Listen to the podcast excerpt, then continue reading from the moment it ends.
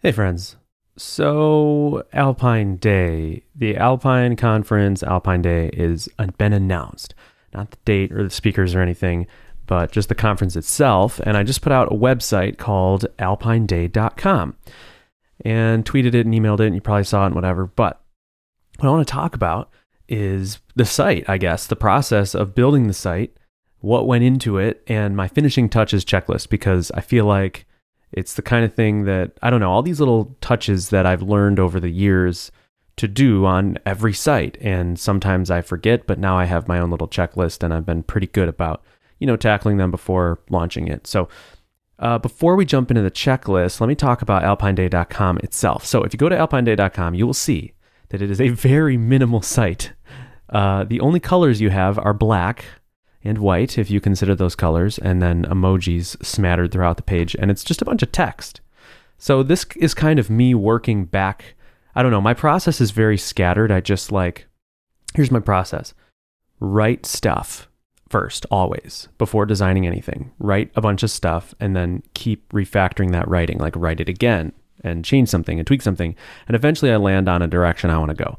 And in this case, I realized that, you know, I just want to do it pure text because there is going to be a full Alpine Day site that's going to be well designed and announce the date and the speakers and everything. But for now, I wanted to I wanted to get something out there so I could get people on an email list so that uh, because yeah, so I could basically gauge interest one, and then if I'm going to people asking them to speak, I can give them an idea of how many people are interested and have an email list that I can communicate directly about Alpine Day stuff and not always have to blow up like my Twitter account and stuff like that. So anyway, so this is this was my idea, and I thought like, do I just use a ConvertKit out of the box like email template thing? And it's like, no, it's kind of lame, or for, you know, uh, landing page or form from ConvertKit.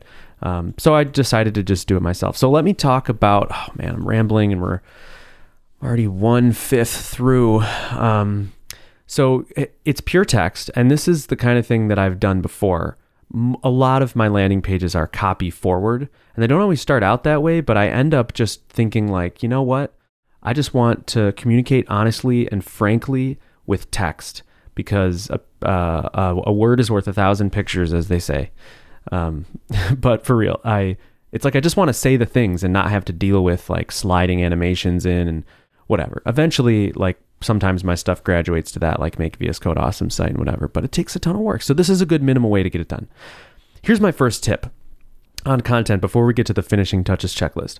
My one of my tips on content is, you know, write the content first and get the content figured out in like a bare notes file or even just a markdown file in your editor, which is mostly what I do. And then, uh, then get it in, get it into HTML. I've actually been starting with HTML instead of Markdown.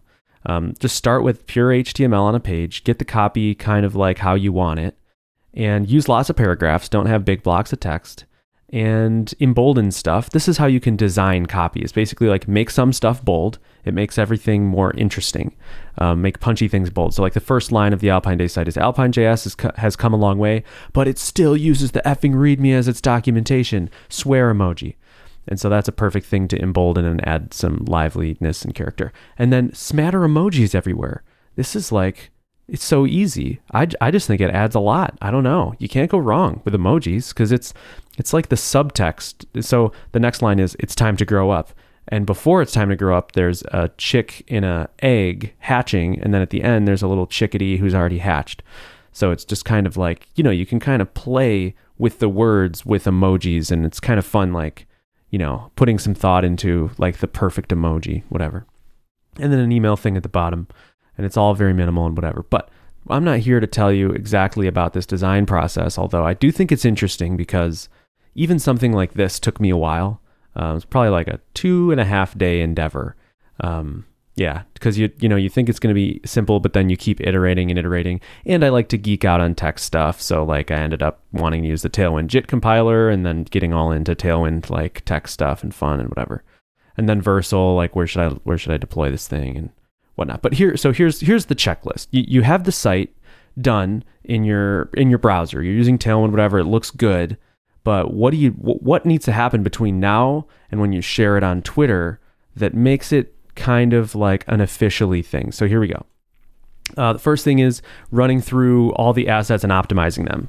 So I just used the Tailwind CDN when I was designing this, but it's like getting big and it's like 300 something kilobytes. So I used the Tailwind JIT compiler to only compile exactly what I needed for this site, and it brought the size down to like 12 kilobytes or something like that. Maybe even less. You know what? I bet it's less. Let's just look. CSS Alpine. Uh, nope. Yep. App.css is five kilobytes. So that's the total kilobyte load with that. Um, and then, you know, if you have images, just drop them in ImageOptim that program. It's fantastic. So drop stuff into ImageOptim and optimize your builds for production so that they're all minified and not wasteful. And those are kind of obvious things, but they're sometimes I forget. I totally that's not obvious. I totally forget. Make VS Code awesome uses the full Tailwind CDN. That's a lot of CSS. Um, all right, so favicon. This is one that again this stuff is kind of common knowledge, but it's just a good reminder for myself. And I think I have like little tips in here for each one. So there's this somewhere I found on the internet, and I carry this with me from project to project. Um, you can uh, favicons, I I think are just annoying because you have to like open Sketch and you know like figure out the right like pixel width. Like is it 16 by 16 or 32 by 32 is it .ico or .png you know all this stuff. And like does it look good that small? And how to get it to look good? And previewing it takes a little bit because of caching sometimes so what I found is really awesome for small stuff like this. I did the same thing with Make VS Code Awesome.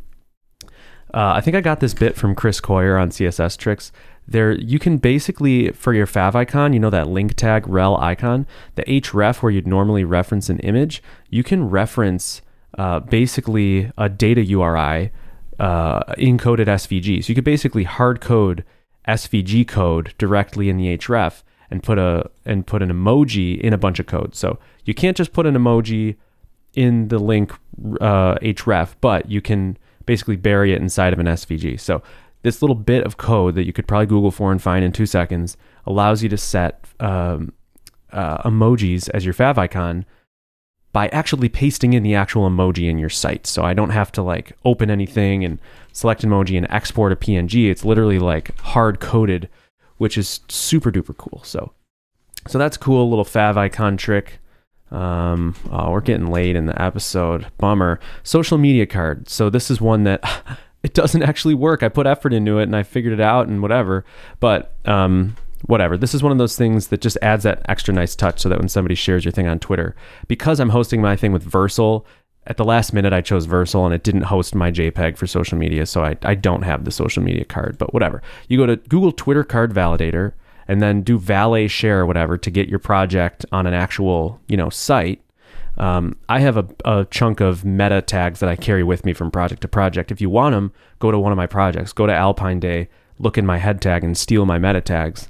Um, and then the actual image itself, I fiddled around with this, whatever. But like, here's here's the TLDR: is make a 1200 by 660 image in Sketch or whatever, uh, and just you know put whatever you want in it. Save it as a .jpeg, JPG, not PNG or anything else. Um, yeah, and then throw it in there. So just basically copy exactly what I did, because uh, it, it does take a little. It's a it's an annoying thing, but it's one of those things that is a finishing touch that does matter. Oh, time is flying. Dark mode. So this is one that my site is completely white. It's white and black, and it's insanely stark. So dark mode is a nice thing. I, I am somebody who often is on the internet late at night and my eyes are just like killing me. Like I, you know, I set my my code theme to dark and it's just annoying when sites don't respect dark mode and really fun when they do, like Twitter does, and it's awesome. So dark mode. Um, yeah, Tailwind makes it super duper easy. I've used poor man's dark mode in the past where I do this when I'm developing sometimes at night when I'm working on a project. You can literally, it's like uh, what is it? There's a CSS attribute to invert all colors on a page. So I put it in the body tag of of the site, and it just inverts everything. So it's now basically a poor man's dark mode. So you can do that, um, but whatever. Uh, the other thing is check responsive, obviously, but this is one that people always forget. I always forget. It's like load it on a on a phone, open up the dev tools, do responsive, slide it around, make sure your breakpoints are good, make sure there's you know proper padding at the small small widths and size down some text if you need to, whatever. So that's one. And then Lighthouse. Open up your dev tools and go to, you know, the Lighthouse tab, generate report and see how you score. I think Alpine Day is 100% uh, for every category. It's it's a 100 in every one. Um, that's what you get when your entire page is just a bunch of text. but it does check for other stuff. So so that's my that's my like finishing touches checklist. You think you're done, but then you have to do all that little housekeeping stuff. And if you are curious about any code that you might need for those types of things, just go to alpineday.com. It's just one HTML file and steal whatever you need to steal. Um, that's what I do. So, all right, great. Talk to you soon. Bye bye.